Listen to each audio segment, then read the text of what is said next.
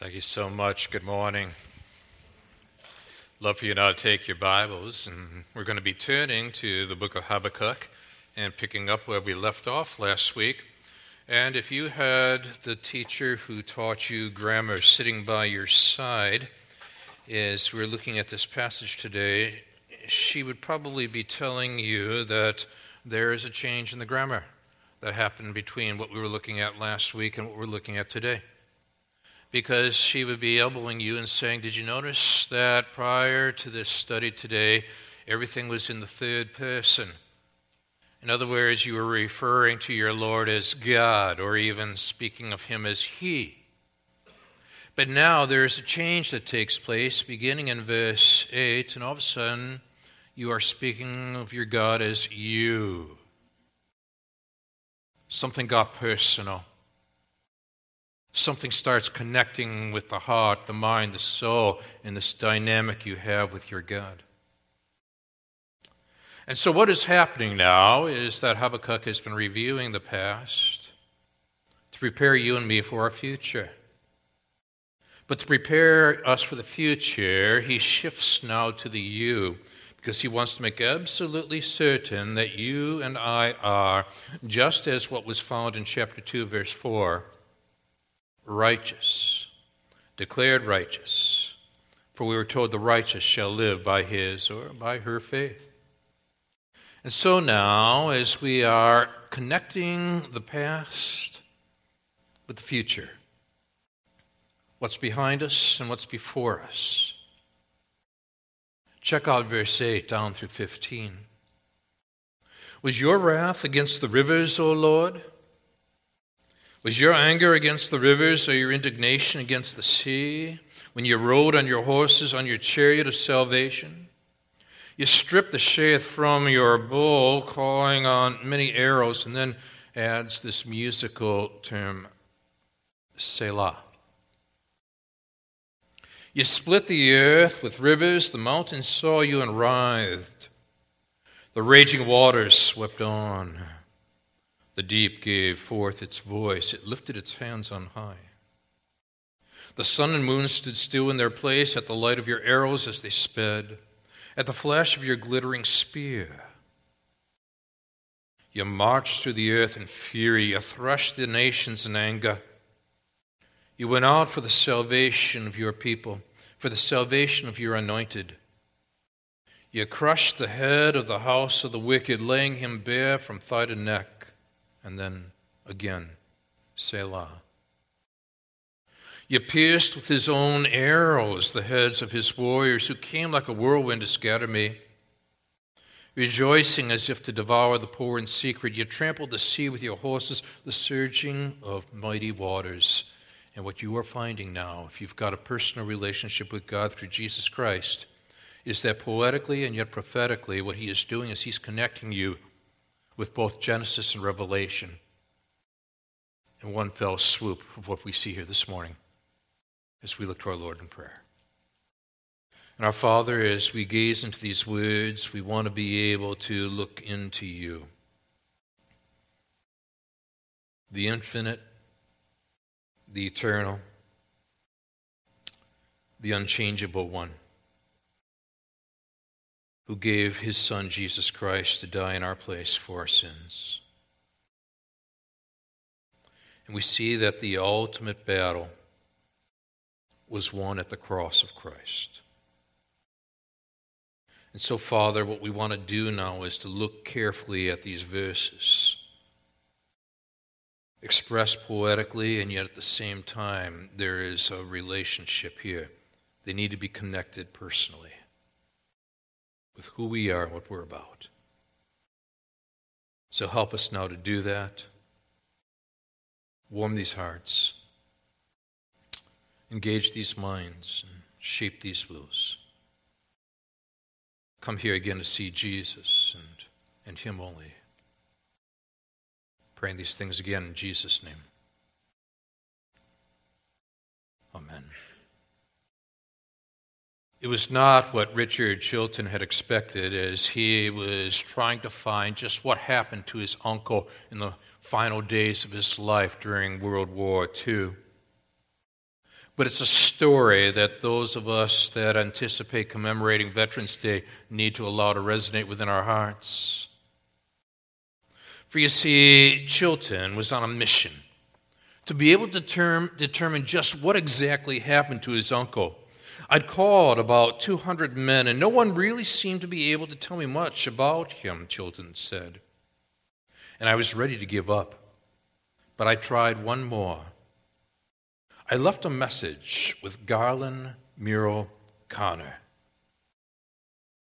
And a few days later, Chilton got a cryptic message on his answering machine. I knew your uncle, he said. I was with him the night he died.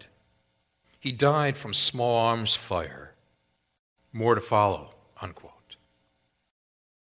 But that was the last that Chilton had heard from Conner, the news reports tell us. when he finally mailed a letter to him, Conner's wife, Pauline, wrote back to say that her husband had had a stroke and was no longer able to speak. Now, Chilton, who lives in Wisconsin, drove more than 500 miles to Conner's home in a desperate hope that a face to face meeting might yield some more information. It didn't. And as a dejected Chilton was walking out the door of the Conner home, Pauline suggested he look through her husband's records. Maybe there would be a clue about her, uh, his uncle there, she said.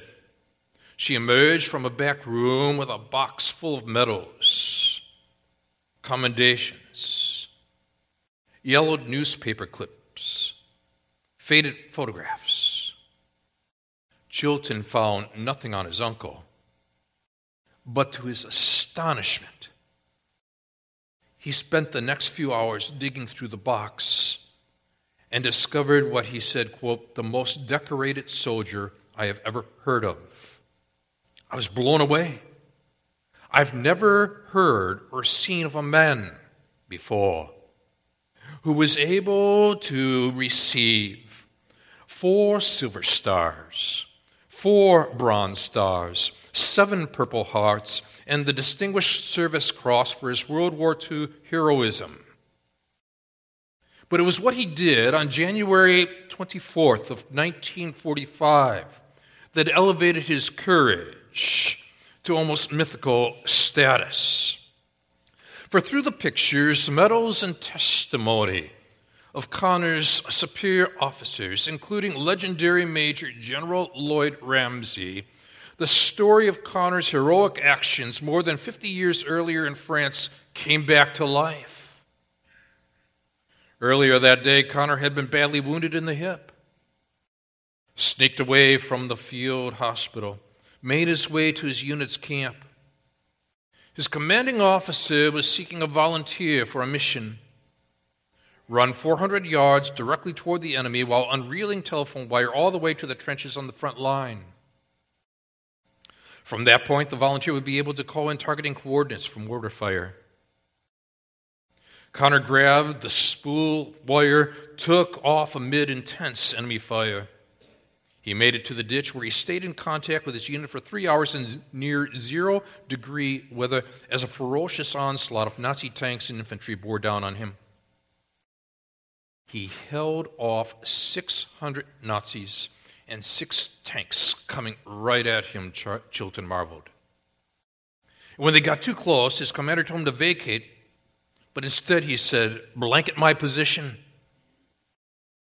which meant that Conner was calling for artillery strikes as he was being overrun, risking his life in order to draw friendly fire that would take out the enemy too.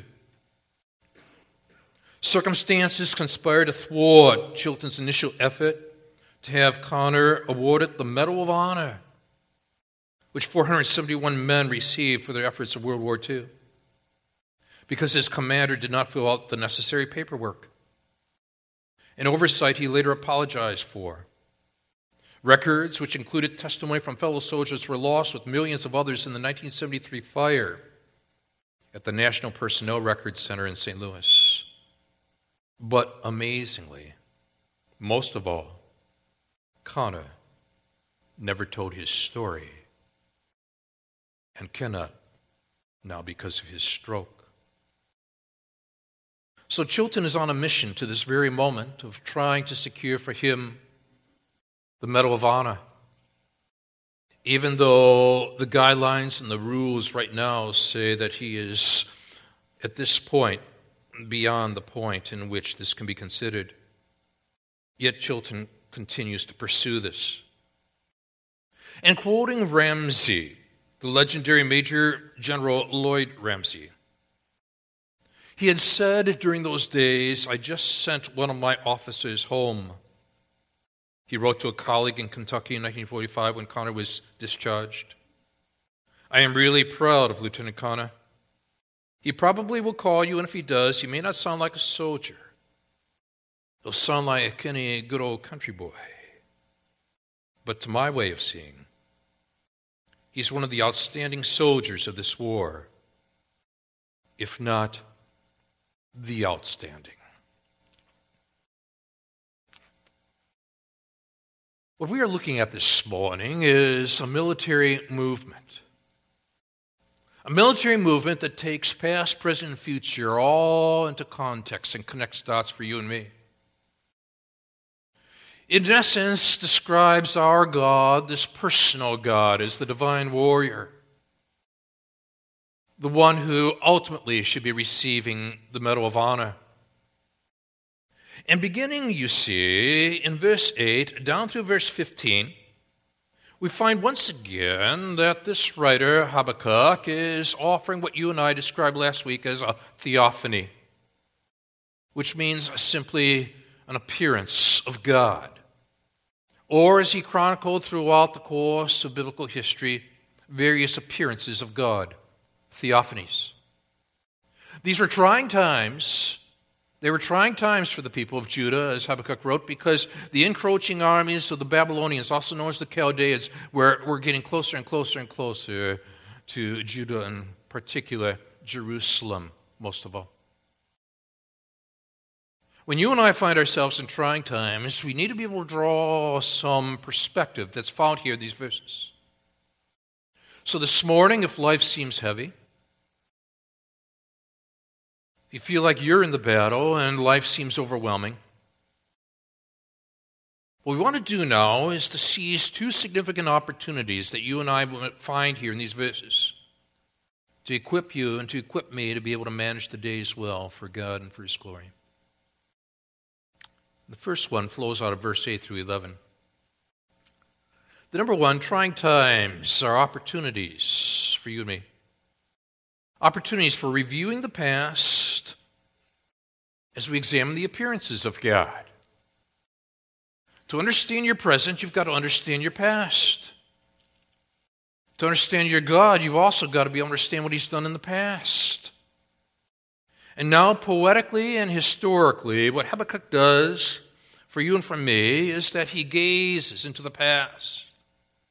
And in verse 8 poses questions because this book is filled with questions. If you're a parent, you find strategic ways to be able to pose questions, to draw people out, and to draw your family into who God is and what God's all about. And here's Habakkuk now as he is pulling out the questions Was your wrath against the rivers, O Lord? Was your anger against the rivers or your indignation against the sea? Now, what's he doing? Creatively, what he is doing at this point is that he is utilizing the idea of waters and showing God's relationship to both the river as well as the sea. And so now, when you and I are teaching, we're teaching God's word maybe to our family, to our friends, to our loved ones, we look back, we begin to ask, and what was God doing with the rivers of old? And what lessons can we be drawing from even right now? And this was a question, of course, that Joshua wanted to prompt within the mindset of the next generation as they're standing at the Jordan River and they see these 12 stones that are mounted high. Because in Joshua chapter 4, verse 19, the people came up out of the Jordan on the 10th day of the first month. And they encamped at Gilgal on the east border of Jericho. And those 12 stones which they took out of the Jordan, Joshua set up at Gilgal. And he said to the people of Israel, When your children ask their fathers in times to come, What do these stones mean? then you shall let your children know Israel passed over this Jordan on dry ground. For the Lord your God dried up the waters of the Jordan for you until you passed over, as the Lord your God did to the Red Sea when he dried up for us until we passed over. So that all the peoples of the earth may know that the hand of the Lord is mighty, that you may fear the Lord your God forever. And now, what has Joshua done? Just what in a subsequent era Habakkuk would do. He's connecting dots, and now he's showing that the God of the Jordan was also the God of the Red Sea, and the same God who has the power to be able to part the waters so that people could cross the Jordan River is the God who could also part the waters for people to be able to cross the Red Sea. And now Habakkuk is reflecting upon that during his trying times as the Babylonian forces are moving closer and closer and closer. You're going through trying times. Weigh down your heart.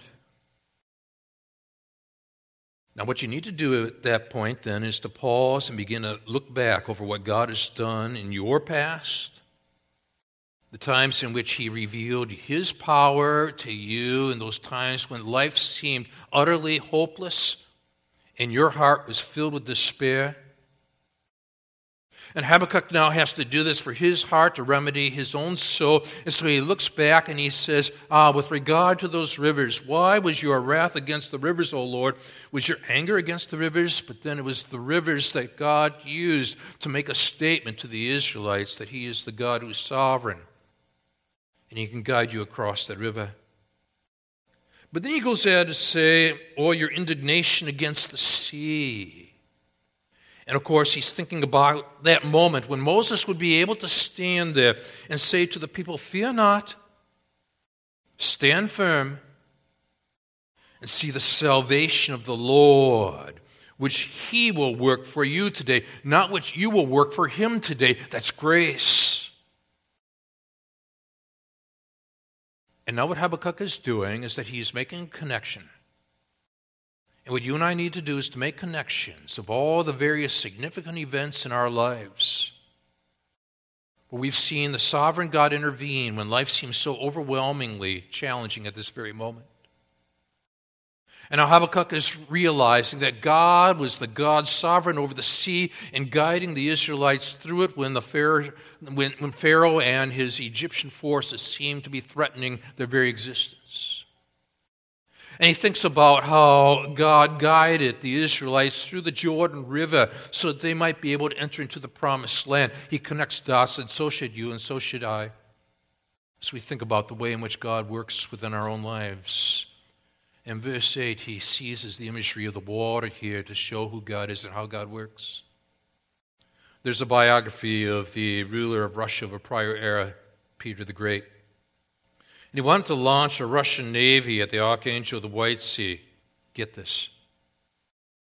He promoted three of his comrades to high office, appointing them as admiral, vice admiral, and rear admiral, respectively. The thing is, the first two had never been on a boat. The last, Patrick Gordon, a Scotsman in Peter's service, well, he had nautical experience.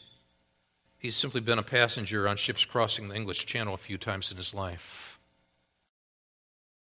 Now, God's got some experience with waters. He's sovereign over them. He doesn't merely pass through them, He reigns over them. Now, what you've got to do is to look at the turbulent waters of your life. And when it seems as though this is an impassable moment, Look back over what God has done because that's exactly what Habakkuk is doing for his own mind, heart, and soul. And he's allowing the past to inform him with regard to the faith he needs in the present.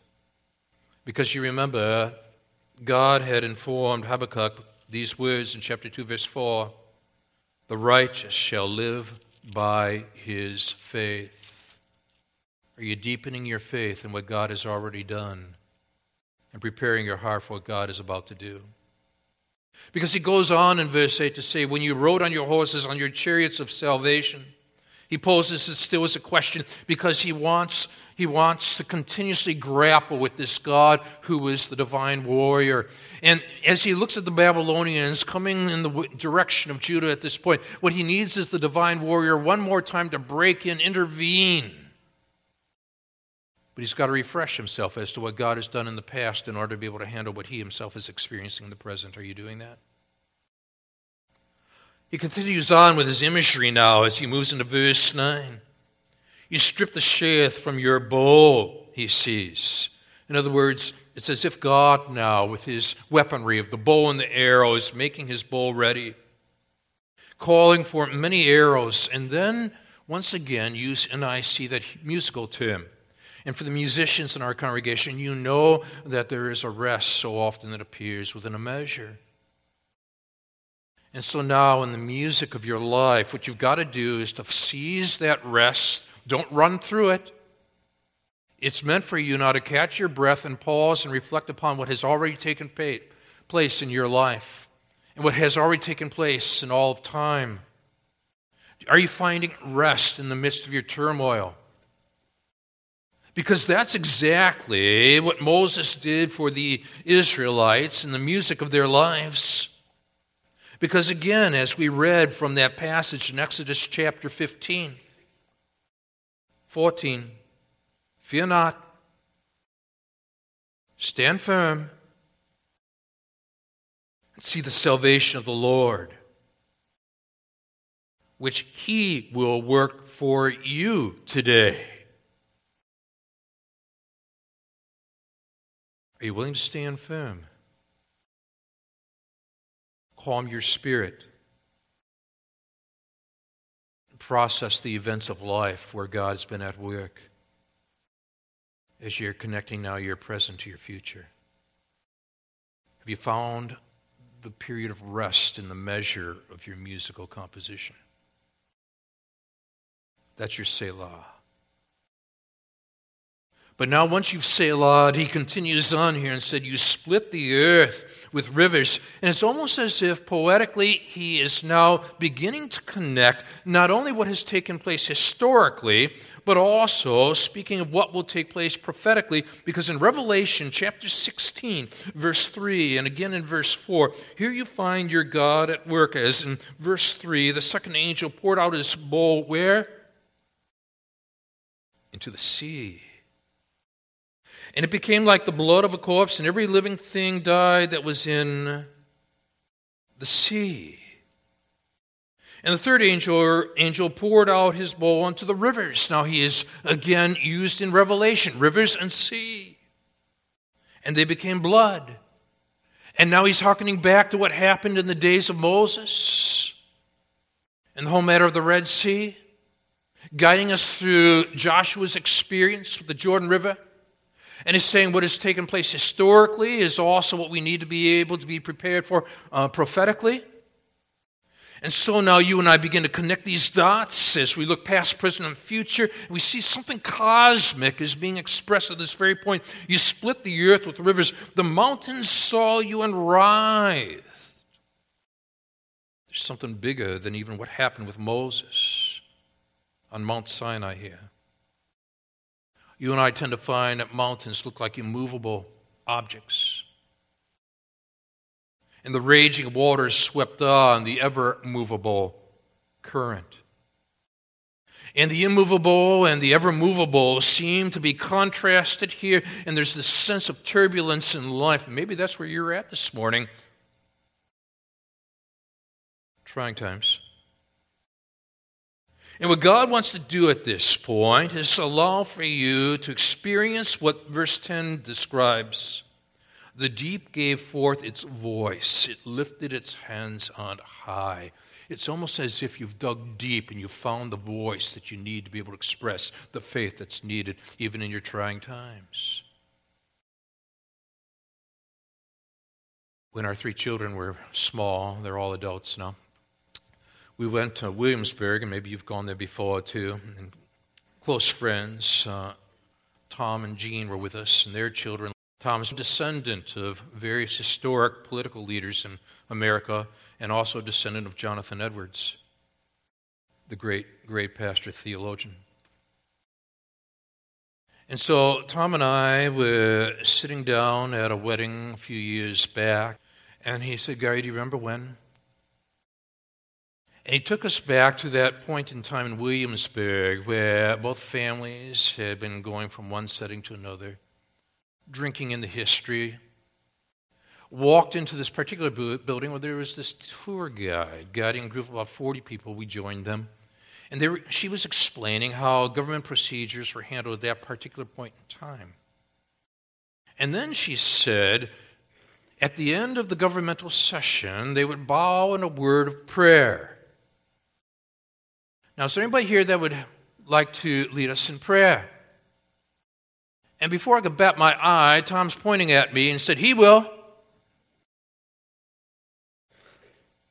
And so I gave him the typical Highlander squint of the eye, and I look, as I looked at him, and I prayed. And at the end of the prayer, I prayed, and in the name of our Lord and Savior, Jesus Christ. Amen. Tom reminded me there were some astonished looks on faces. There were smiling look on faces. There were some frowns on faces. But it was what the tour guide said next that caught my attention. And that's the way it was.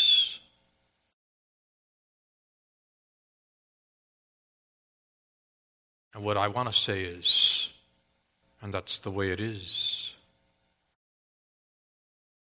But we leave so much of the greatness in the past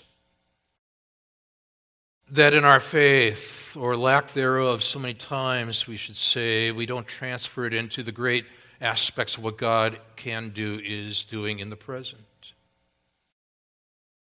What we need to be able to do is to transfer that, that knowledge we have of what God did into the present and say, and this is what God is doing now in the present when everything seems immovable, or in other cases, everything seems to be changing so rapidly that I don't know what to do next.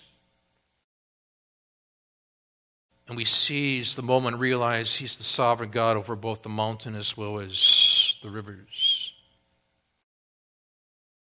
He doesn't abandon us. He guides and directs us. And so in verse 11, at this point, then, he moves from the way it was to the way it is. Verse 11, he retrieves a story out of Joshua chapter 10, doesn't he? He speaks poetically of what took place historically. The sun and the moon stood still in their place. That's Joshua chapter 10. Great story, another military aspect as we approach Veterans Day. At the light of your arrows as they sped, at the flash of glittering spear, he writes. And now you and I look back at the way in which God is sovereignly over the con- in control of all aspects of life, including your job, including your health, including that child that you're burdened for, including very issues of the hour that you feel so overwhelming with by this point in time? Are you reviewing the past and where God was then?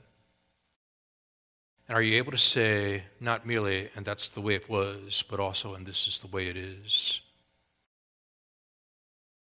You see, trying times are opportunities for you and for me for reviewing the past as we examine the appearances of God. But secondly, trying times are opportunities for you and me for reviewing the future as we await the anointed of God. In verse 12, he uses a military expression. And so the veterans in our services this morning, they see this and they know the militaristic aspect of this prayer. You marched through the earth in fury. You threshed the nations in anger. And we look at that word march, and we know that the history teachers that are found in all these services are beginning to think about what took place during the Civil War. It seemed as though Abraham Lincoln was not going to get reelected. General McClellan was the peace candidate. Things were going wrong, so it seemed, but then there was this general, General Sherman. And he marched a big army, the U.S. Army of the West, from Tennessee to Georgia to the Carolinas. And the Army's march is one of the most famous in military history. Sherman believed in the Union, not the breaking up thereof. His soldiers called him Uncle Billy. And Uncle Billy was about to squeeze the South like an anaconda snake, and like Grant at Vicksburg, Sherman broke the rules he had learned when he was a cadet at West Point. When he marched east, he left his supply lines. An army's never supposed to do that. Sherman gambled that he could find enough food in the agriculturally rich South. He was right, but it wasn't easy. He cut a path 40 miles wide. Nothing much was left on the path but empty fields, burned barns, homes. And while it seemed ruthless, now historians say Sherman may have done it right. He probably shortened the war. He would go on to say this Yes, it was ruthless, but there was mercy in the end. And you think about that historically. So there was Lincoln, and he was wondering just where is Sherman? We're not getting any reports back. I'm going to be beaten badly unless some great change takes place. But then Sherman won an astonishing victory he led his soldiers on what's now known as the Great March and captured the city of Atlanta. In verse 12, now, he is using the past tense to describe a future matter. You march through the earth in fury. And lo and behold, what we see here is that he is treating the future almost historically, speaking of that great day known as the day of Armageddon. You marched through the earth in fury. You threshed the nations. It's plural at this point in anger. And now he wants you and me to be able to thread past, present, and future in the way in which we pray before God. And as he does so, I want you to spot Jesus in verse 13. You went out for the salvation of your people, he said. Look what comes next. For the salvation of your anointed. Anointed. In the Old Testament, the word anointed is literally Messiah. In your New Testament, the word for anointed is Christ. What he is now doing for you and me, poetically, is connecting past, present, and future. So now, in those trying times, you do both review as well as preview. You review what God has done, you preview what God will do, and as Habakkuk would have done, he would have perhaps drawn out something of Psalm chapter 2, verse 2. The kings of the earth set themselves, and the rulers take counsel together against the Lord and against his anointed, against his Messiah. Saying, Let us burst their bonds apart and cast away their cords from us. So, what you and I are doing now is we are prayerfully coming before God in our trying times. we see two significant opportunities. These trying times are times for us to do a review. These are uh, trying times are opportunities for us to do a preview. We look very carefully at the anointed one. We consider the Messiah's advance, speaking of the end days. You went out for the salvation of your people. And here we find it's even before 605 BC. We don't even have Christ's first coming yet, and he's already projecting ahead to the second coming. Astounding. But you see, God can do that because he stands outside of time and sees the past, the present, and future on the present tense. And this is what the scriptures allow for you and for me to do. And then adds these words at the end of verse 13 You crushed the head of the house of the wicked, laying him bare from thigh to neck. And now, what Habakkuk is doing poetically and yet historically, connecting past, present, and future, is he's drawing us back to that great promise of Genesis 3, verse 15 in the Garden of Eden I'll put enmity between you and the woman, between her, your offspring and her offspring. He shall bruise your head, you shall bruise his heel. And now we have it. Because what God now is doing at this point is that He's allowing you and me to be able to see the Messiah's advancement in linking the first coming to the second coming and see the Messiah's accomplishment in verses 14 and 15. Because he goes on then to say in verse 14, You pierced with his own arrows the heads of his warriors who came like a whirlwind to scatter me, rejoicing as if to devour the poor in secret. You trampled the sea with your horses, the surging of mighty waters at this point. And he begins to tie together everything that Habakkuk is wrestling with about why things are going the way they're going. Because you see, he began this book with questions. Oh Lord, oh Lord, how long shall I cry for help? You ever been there? That's the wait. And in verse 3 of chapter 1, why do you make me see iniquity? Why do you idly look at wrong? And there's the why. And now you're wrestling with your why questions in the midst of your wait question. And in chapter 2, verse 3, God had answered in this way For still the vision awaits its appointed time. It hastens. It's the picture of a runner, a marathoner, as he's reaching the finish line. It hastens to the end. He's gasping for air. It will not lie. If it seems slow, wait for it. It will surely come. It will not delay. And then he gets to the heart of the matter, the matter of the heart. Behold, his soul, the unbeliever, is puffed up. It's not upright within him, but the righteous. There's the contrast the one declared righteous, shall live by his faith. And what God has done at this point is that he has connected what you and I might describe here as God's appointment with God's anointment. How long, God, are we going to have to wait? God has an appointed time. But along with that appointed time is this anointed Savior. And now he brings it all together. And what we find here is Habakkuk connecting past, present, and future. And he's seeing how God intervenes past, present, and future. And so it's not left in, and that's the way it was. But you look at your trying times and you say, and that's the way it is because he's still in charge. He's still in control. And He wants you to review and He wants you to preview. Pull all this together with both the appointed and the anointed and see how it relates to your life and to mine.